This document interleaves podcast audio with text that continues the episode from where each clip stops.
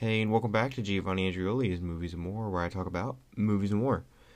Alright, everyone, welcome back to the show. Today I'm here to talk about the next two films in the Spider Man franchise, and those are The Amazing Spider Man and The Amazing Spider Man 2. So these are, uh, it's kind of the incomplete trilogy um, that followed Raimi's original trilogy of Spider Man films.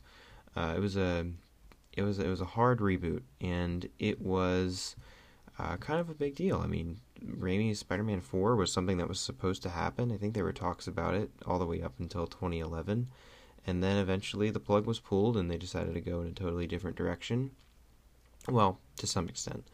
Um, what they decided to do was try to repackage Raimi's first movie as Batman Begins, is what I would describe this movie as.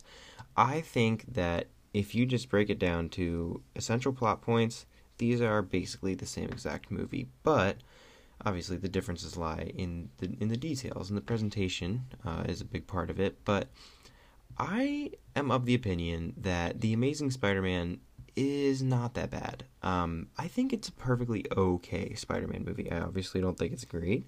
Um, it would rank relatively low uh, if I was, you know, trying to like kind of place all of the movies, but I don't think it's as bad as some people make it out to be. I actually think that similar to Spider-Man 3, honestly, to be to like to really put the whole franchise in perspective, I think that even at its worst, the movies always have at least some things that are redeeming. I don't think any of them are like thoroughly unwatchable. I would say Amazing Spider-Man 2 is probably the closest thing to that because it's just utter nonsense, but there are like some things in that movie that I do like and that I think that were they done better, they could have been really really cool, but it's just because they happen to be in that movie that they don't get to to really live up to their full potential. But in this movie, I think the potential was very clear. And I think really the reasons that it doesn't work comes down to for one, their whole um, approach to the film. It's kind of obviously cynical, and I think that, like, despite having very talented people behind and in front of the camera, you can't override the fact that this was a move motivated by, you know, financials. This is not because they had a story they were just dying to tell.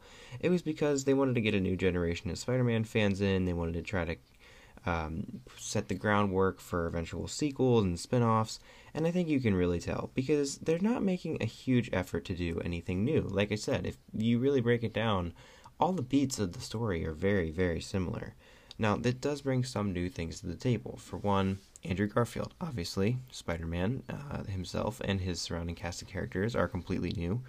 And I'll say this: I think the casting in both of the movies, uh, it's pretty on point. I really, really like Andrew Garfield in this role. He's probably still my favorite Spider-Man. I would say.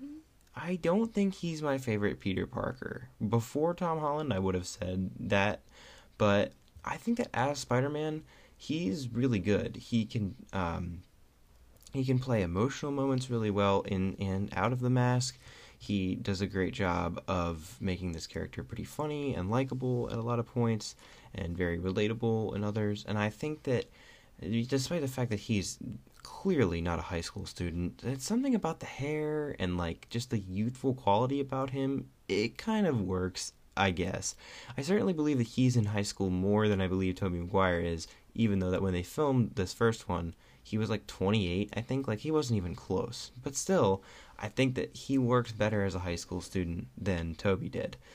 And I think that he is a really tremendous actor in movies besides this one. I mean, he is he's great. And I don't think that a lot of the problems with the performance in this film and the second one are really his fault. I would say in the second one it, it's definitely it's kind of all over the place and you know there's a lot of emotional highs and lows there's not really a very consistent like track you can put him on he's just I, I, don't know it's it's crazy it's all over the place just like the rest of that movie but um but yeah i mean i don't think a lot of that's his fault. I think he's doing the best he can with what he has. It just it's not his fault that what he has just isn't that great. And i actually don't think that his interpretation like the way on paper his interpretation of peter is that bad either.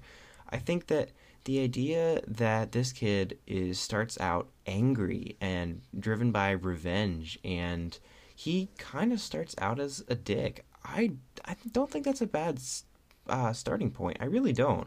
I know a lot of people really, really hate that aspect of this movie. That for a lot of it, Peter Parker is a bit of an asshole. But to me, a kid who's been bullied this much, who's been dealt this crap of a hand in life, and just kind of walks around with a chip on his shoulder and doesn't feel like he fits in anywhere, you would start to develop that sort of resentment. And there's definitely shades of that idea in some of the earliest uh, Lee and Ditko stuff. I mean, he's not exactly a happy person even before you know, like life starts to get all turned upside down with Spider-Man. He does have some resentment for uh, his like the lot he has in life.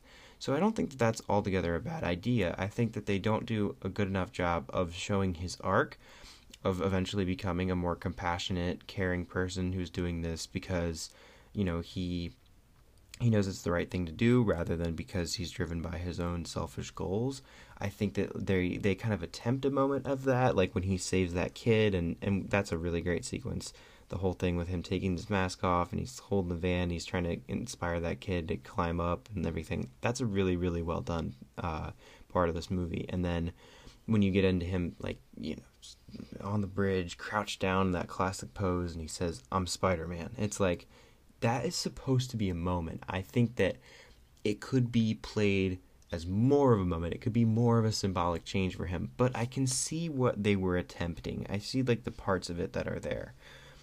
In terms of other casting in this movie, um, I think that uh, Gwen Stacy obviously is spot on. Emma Stone is really really great as this character, and the two of them are great together. Peter and and Gwen are some of the best parts of both of these movies their relationship is very genuine and it's very entertaining to watch. And you can really tell that um, Peter, or excuse me, um, that Andrew and Emma were dating in real life. That chemistry bleeds over on screen, which is so funny that uh, that Tobey Maguire and Kirsten Dunst dated for a while as well.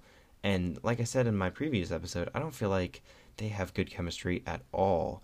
But this is totally not the case with these movies. I think they do a really good job. Almost to the point where sometimes it's too cute, where it's like we're just watching like regular people talking to each other and like joking around and stuff and well, that's cool. It it it doesn't like it's not moving the story forward or anything. We're just kind of spinning our wheels watching these two like be cute at each other, but still, I think it's a lot better than anything that was ever done in the Raimi films. So that's a plus in in these movies' favor. I think one of the biggest things that they fall apart with is being bogged down in some of the the story choices. Um, for instance, I think right off the bat we see the mistake that these movies uh, really really lose themselves in, and that is the obsession with Peter Parker's parents, who really don't matter. I I don't understand why. They're thinking, all right, let's do some new things. Beyond just exploring new villains, we want to include some other new elements of the Spider Man mythos. That's great. I think that's really awesome. But uh, Peter Parker's parents are just not the way to go with that. And I, I've never liked the really like the focus on, on them at all because his parents are are Ben Parker and um and uh and and May Parker like that those are his parents it's not it's not Richard and Mary whatever the mom's name is. I don't know, but like once they once they leave him with his aunt and uncle and they exit the story, they have served their function. They no longer need to be an important part, especially if what it's going to ultimately lead up to is like weird like they were spies sort of, not in this interpretation, but like they kind of were. They were working for Oscorp and Oscorp was doing shady shit and then they like I, I don't know. It's just it's totally unnecessary and it really ruins a lot of the the uniqueness of Spider-Man. But I'll get to that more in the second movie. Um, I think another big problem with this movie is the villain. Um, the lizard doesn't really look that great, and his plan is really stupid. And while there are a lot of parts of it that, like, isolated are really well done, like the the thing where he's got like the the reflection of his hand in that window or whatever, and like like that shot is really cool. A lot of the the dynamic between he, him and Peter is really well done, but I just think that like the overall handling of him is kind of clumsy. And you know what? I think that word pretty well, like pretty pretty aptly sums up this entire movie. I don't think a lot of it's bad. I think a lot of it's clumsy. Um, there's just a lot of things where like the staging of it and just the way it comes across on screen, it it just doesn't really work. Um, I'll give you a perfect perfect example of that is this iteration of Uncle Ben's death. I do not understand what the the, the progression of events here is so weird to me. So okay, he goes he storms off after that fascinatingly strange redo of the with great power comes great responsibility line. Like that's too perfect. So let's just really run wild with it. Let's just completely just expand it totally unnecessarily. And it's like you have a moral obligation to do this. What? Just just say the line. Everyone knows the line. Just say the line. And then eh, he goes to buy the milk and then but then the, the dude's being like a dick for no reason. Like for no reason it's like he's two cents short and he like tries to take the take the penny but like I've never used one of those things. I don't know how they work. It doesn't make sense the way it's explained in this movie. It's like you can you can leave a penny anytime. You have to. Oh wait, never mind. No, that doesn't make sense. You have to spend ten dollars to take a penny. What whatever. L- listen, it's just like it's just like a weird progression of events and then the guy like knocks over the thing robs the dude and like throws peter the milk and it's like okay he's angry so this wouldn't bother him for whatever reason that this dude just got robbed and then the guy runs out and goes, you know, help me. But like, obviously no. Like I, I wouldn't. Okay, regardless of whether or not he was a dick to me before, I am not helping any random shop owner try to chase down a dude with a gun. Like, I'm sorry, it's it's just not happening. I'll call the cops. I'll tell people to get away. I'm not chasing after him over like whatever five hundred dollars or some whatever you know whatever he could have stolen from that register, and then uh, like he runs into Uncle Ben and the the gun falls out and then instead of just like being like oh shit okay man and just like kind of backing off he Uncle Ben screams and goes for the gun. Like I, what was he gonna do? Was he was he trying to get the gun from the guy so that he could like hold the guy at gunpoint? Was he just trying to get the gun and hope that he was going to run away? Did he not think that this guy was going to try to fight him for the gun? Like I don't understand what he's doing here. Like it's not it's not Captain America jumping on a grenade, but it's treated like it is. It's it's not a heroic sacrifice. It's it's just weird and I think it doesn't necessarily have to be. He can like he could I don't know, step in front of a bullet for someone or something like that. I mean, they could make that change if they wanted to, but I, it's just like the way it's staged is is ridiculous. I I think that I, I don't know that it's just it's just so strange. Um, I'm trying to think of another example from this. Um, I don't know.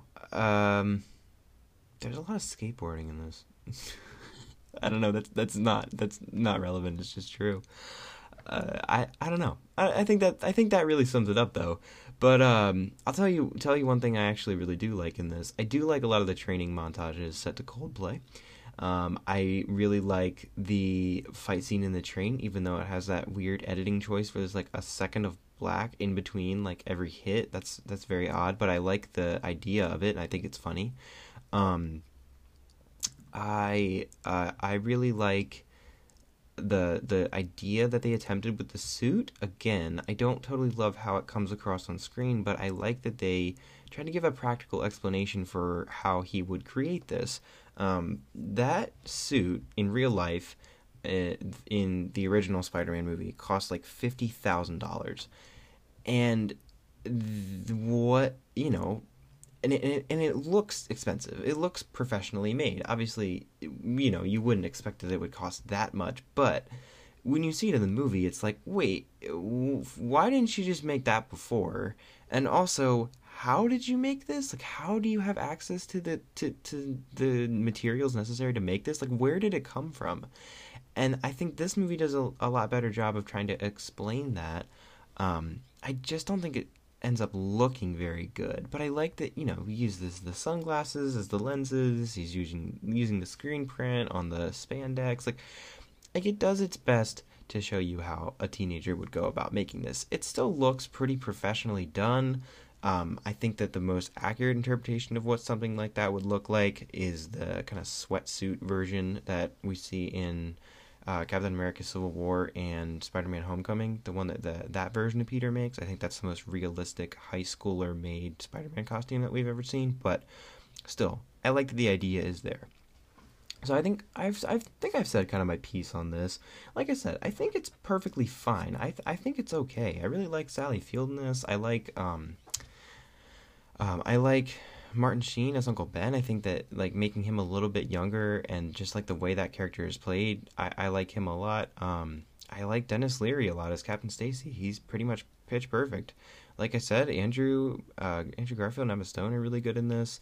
Ooh, I'll tell you one moment that I really really love uh, when Flash apologizes to Peter. That's a great moment. I love that that is in there because in the first version of the film, or, or, or like the first version of Spider-Man on film, there's never any moment of reconciliation between Flash. He's a totally one-dimensional bully who just exists to get, you know, laughed at and beaten up in that one scene, and then he kind of exits the story. And so far in the newest interpretation of Spider-Man, Flash has a little bit more depth to him. You know, he's like got an absentee family of some sort, and he's like a weird social media influencer. He's not popular because he's a jock. He's just kind of rich, which I think is a cool idea as well. But it, you never get anything even uh, remotely as well done as this. I just it's it's it's really really well done. And then by the end, when they're kind of like cool and and you see the the Spider-Man T-shirt and stuff, and and so you get a hint at that dichotomy of like Flash idolizing Spider-Man but hating Peter. It's it's it's well done. I like that part a lot. So, yeah, I, I think that's I think that does it. Um, let's let's get into Amazing Spider-Man two. Wow, do I have a lot to say about this one? Uh, first things first, though, right off the bat. Well, okay, a little bit off off of the bat, but but still pretty close. Um, I'm gonna skip the first scene of the movie. I'll come back to that. The second scene of the movie, where we see this Spider-Man swinging and the new suit, awesome, uh, awesome. This is my favorite Spider-Man costume uh, that we've seen on screen so far. And something that I, I didn't really mention in my review of the first movie, but um, something that I really like uh, just in terms of comic book accuracy because I think that's a big part of why I like it so much is because it's just it's dead on. Um, the only real differences that I would make to it make the eyes be able to move like they do in the newer Spider-Man movies and make the back symbol like that big uh, circular spider rather than just like the same one that's on the front. But whatever, that's just personal preference. I think this suit looks amazing, and um, one of the one of the things that I really like about this whole this whole interpretation in terms of comic book accuracy is the web shooters because that's something I forgot in my Spider-Man trilogy review is how profoundly disturbing I find the uh, the the organic web shooters. Uh, that is a disgusting idea to me, and like just the way that it's done, it's got like the the weird white goop on his wrist, and it's just like you're just squeezing it out. Like it's so gross. Like I don't I don't like that choice. I think it's really, really weird.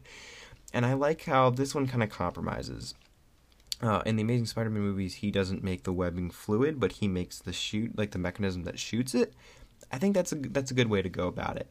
If they're kind of trying to ground the films a little bit more, I think it makes a lot more sense that he'd be able to mechanically craft something that could fire a web, rather than know how to uh, manufacture and have like the necessary equipment to make the fluid. I think, I mean, that's yeah, that that makes sense. I like that. So, um, yeah. Uh, let's talk about things I like about this movie, um, because it's a much shorter list. I like Dane DeHaan as um, as this version of Harry Osborn, and I like James uh, James Franco. What? No. Um, what the hell is his name? Jamie Foxx. I like Jamie Foxx as Electro, but um, I mean, they're they're obviously playing cartoon characters because that's what was written for them. But like I said before, I don't have a problem with the casting really at all. I think it's just more the material that these people are given to work with. But um, like as it stands, I think that Dane DeHaan is a really cool. Uh, he's got a cool look for Harry Osborn, and I think that Jamie Foxx, especially seeing like clips and stuff from the new one, has the potential to be a really great Electro. It's so weird that they chose the Batman Forever Riddler approach to villain origin. Um, I think that's just I, I don't I don't really like that. Um, but I think that he has a really cool look, and uh, I think that of the villains in this movie, he's definitely the best somehow. Um, Jamie Foxx's Electro, but yeah, um, uh,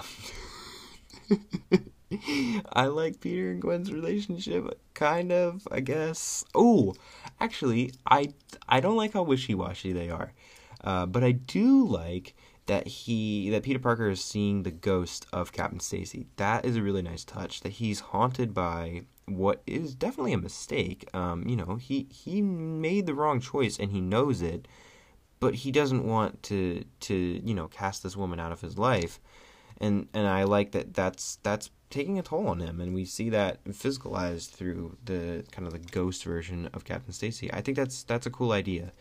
Um, I like Gwen's death. I guess um, it's it's well done. Definitely, it's very emotionally affecting. I think because they built her, their relationship up so well, and like I said, Andrew Garfield is a great actor, so he sells the hell out of that moment when he's holding her and you know she she's dead and everything. It's it's I mean it's genuinely affecting.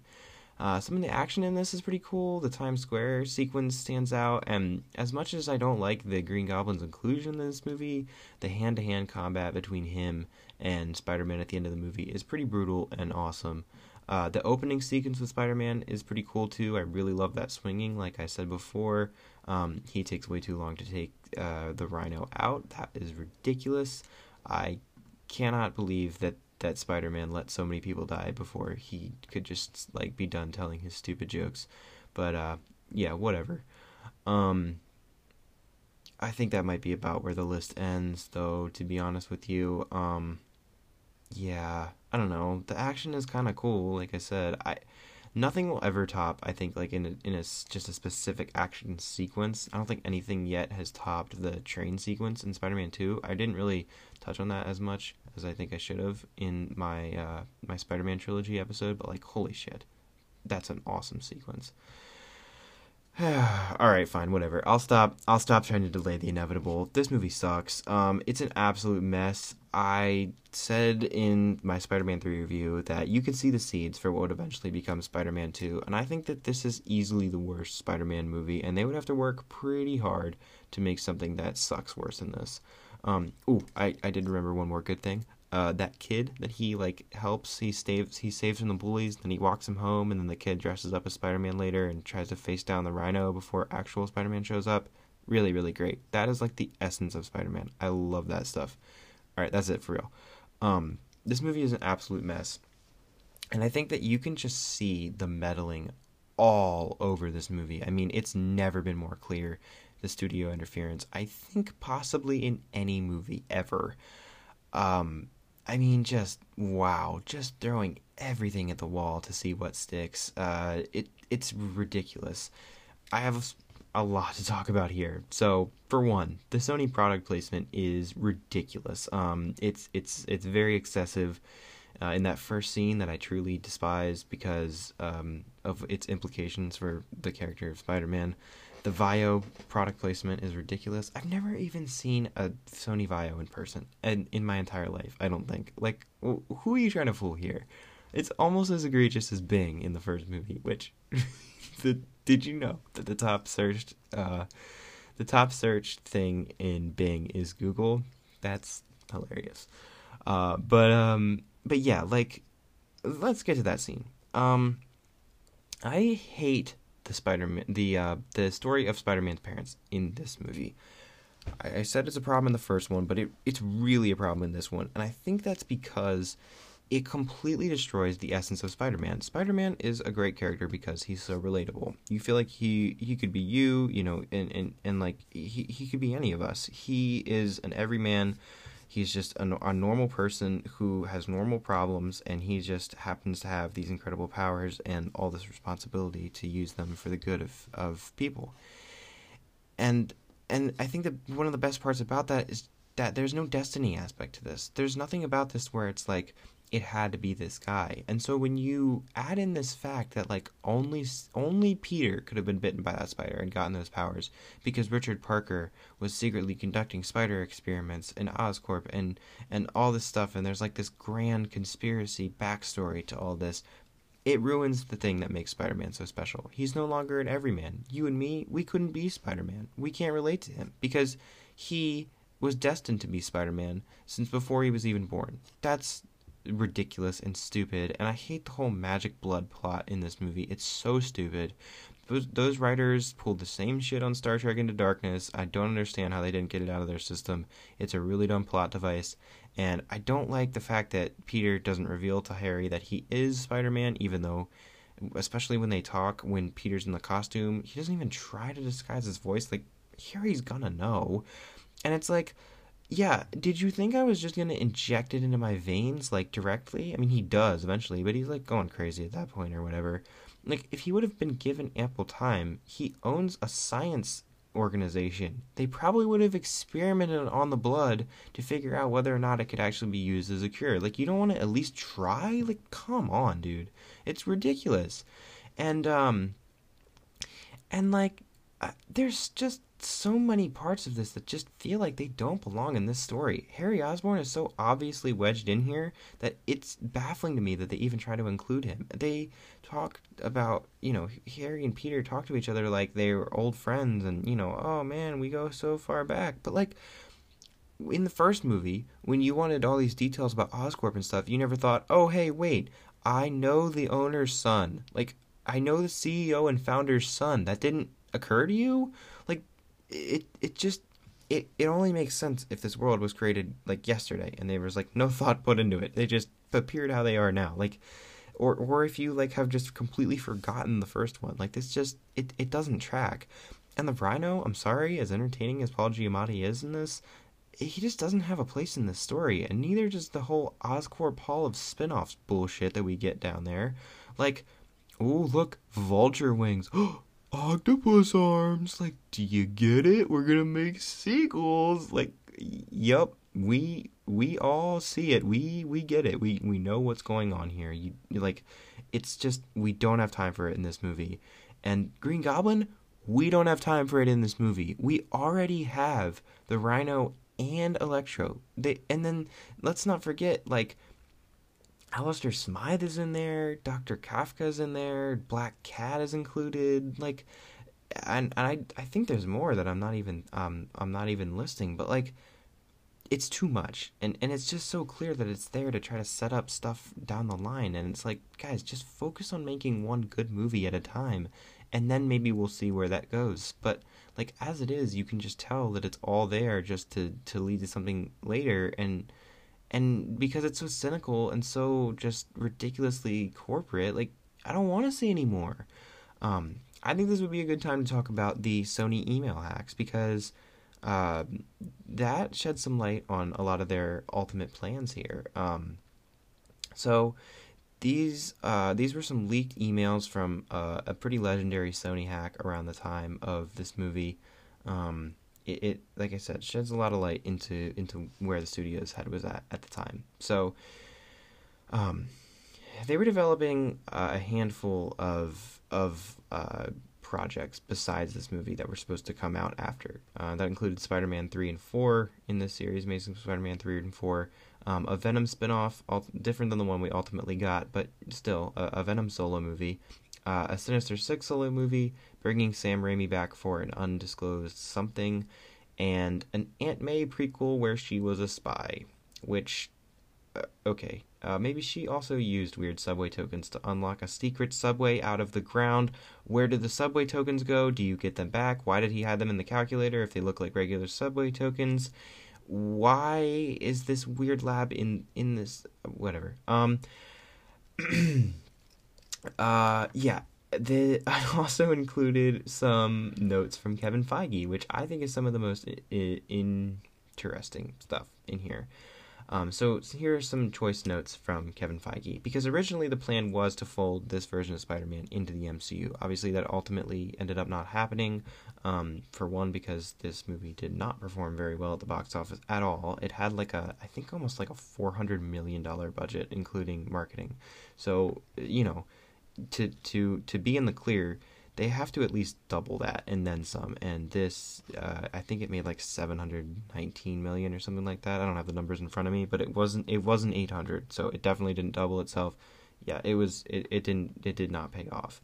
So yeah, um, and then on top of that, uh, Andrew Garfield spoke out against the film pretty soon after it came out, and he didn't attend a couple meetings with executives, and so it ended up, you know, that resulted in him being fired, and yeah, it, obviously the whole MCU partnership uh, didn't end up happening, at least in that form. So, Kevin Feige says uh, that Gwen and Peter's relationship seems too wishy-washy, which I would totally agree with. Um, the the the uh, dad storyline is dumb. Also, I would totally agree with this. Uh, okay, this is a little bit paraphrased. um, Electro seems too weird right off the bat, and it, and it seems hard to relate to him. Paul Giamatti is way too over the top, and they need to tone down his performance. The surveillance sequences should be of Harry, not of Peter. Uh, Andrew Garfield's performance is very all over the place, and he's too emotional at other points during the movie, which undermines Gwen's death. The planes almost crashing at the climax doesn't really factor in with Spider Man's story at all, and he needs to be more directly responsible for saving them. Um, there's a better way to transition to the end battle. Uh, he suggested that we we pan across all those different like science experiment suit things that we, we did see in the in the finished movie, and then one of the cases is broken, and then we see that the Rhino suit is missing. Um, he uh, agrees with me. Uh, I, okay, that was that's a weird way to say that, but um, but we we uh, we're on the same page about the whole spy thing ruining what makes Spider-Man special. Um, and that's it. So, yeah, th- those are just a, choice few notes that obviously, like I said, I paraphrased a little bit, but that I mean that's the general gist. It's a lot of the things that I would have said about this movie anyway, but I figured why not read uh, it from the words of one of the biggest movie producers of all time. Um, I think another really interesting thing that I want to touch on before I wrap this up is that there's a lot of deleted scenes movie, from this movie, which is insanity to me because this is already so overstuffed. I can't imagine that there was more to this, but there was, and um, and I think that like once you get a sense for what some of the stuff was and what might have happened, it, it really becomes clear that they had no idea where they were going with this. This was not a story that they that they felt they needed to tell, or that was a logical explan- uh, ex- extension of the first movie but one that was designed to spin off into other things down the line. So here we go. Um, yeah. So some of the deleted scenes included more to that surveillance plot that we, we kind of see hints of in the finished film, where the Oscorp guys are surveilling Peter. We get more of a sense for why they're doing that and what they're finding, um, which like you would almost have to because it really doesn't make sense in the current version.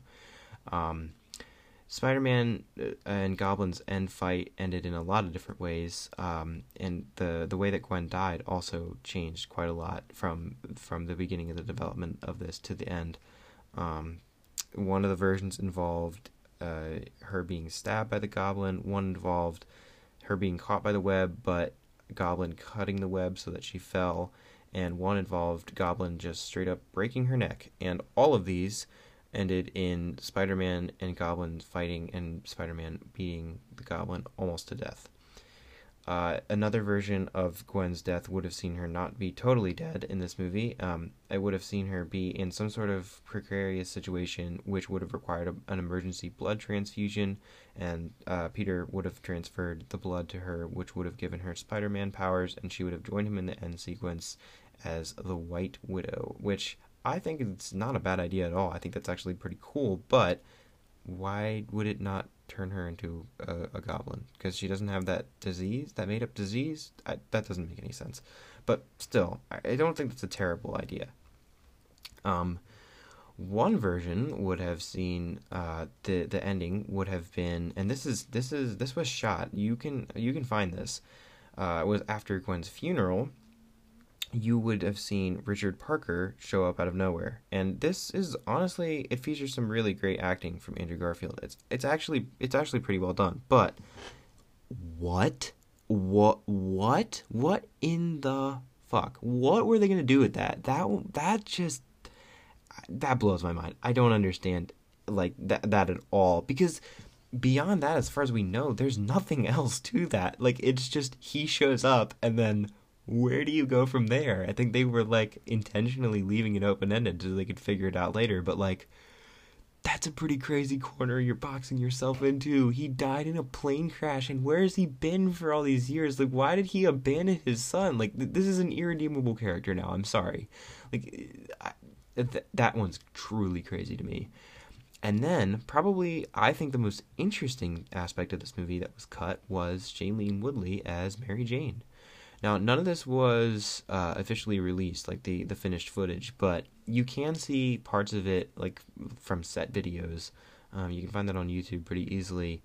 Uh, it seems to be there's a couple scenes. There's like one where Gwen and Mary Jane talk, and there's one where Peter and Mary Jane talk, and I think there's like one other one. I can't remember exactly what it is, but uh, yeah, that's um yeah, that's that's that was what was going on there. I mean, she looks the part, and I mean, you can't hear any dialogue or anything. Like you have no context for these scenes, but I think that would have been an interesting thing to explore as well. But don't get me wrong, it has no place in this movie. Like, I mean, seriously, it already has so much shit in it, and it seems like because it was so easy to cut that you don't even notice, it never should have been there in the first place. But yeah, that one will always fascinate me. I'd love to know what that what that would have been, but still, like I said, it it's clear that it shouldn't be in this movie. So, whew, yeah, this has been a long one. Um, thanks for sticking in there with me. I, I think you kind of get a general sense of how I'm coming down on these movies. Um, the first one I think is okay, and the second one I think is uh, basically just